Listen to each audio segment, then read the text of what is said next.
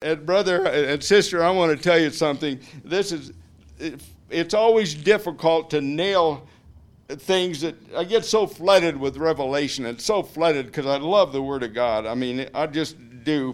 And I thought about that too. You know, when I got born again, it was like I got read this book and it said, "Make Jesus the Lord of your life, and you'll you'll be free." I did, and I was free. I knew I was free, but I didn't know I didn't know God.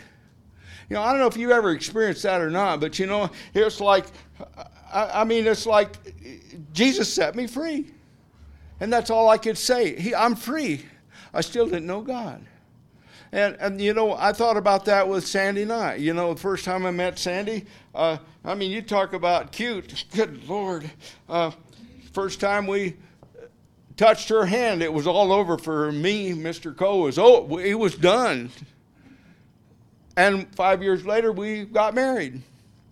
But you know, it's like that relationship, that relationship, a lot of it fueled by the Lord. It just grew and grew and grew. And that's how I feel about the Lord. The more I know the Word, the more that stuff that's in me, even the, even sharing the Word, the more I just like. Uh, today, I have such a relationship with God that I couldn't know in the early time because I didn't know this word. I didn't know him. I know him through his word.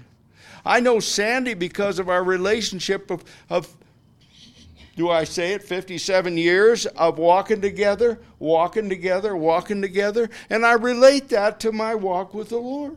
Is that interesting or is that boring? Which, what is it? I don't know, but it was in my heart to kind of share that. It's a relationship that grows. And you know, people that are looking for the next good deal or the next good this or the next good song or all that stuff, hey, it's irrelevant. And most of the people, Christians, don't read the Bible.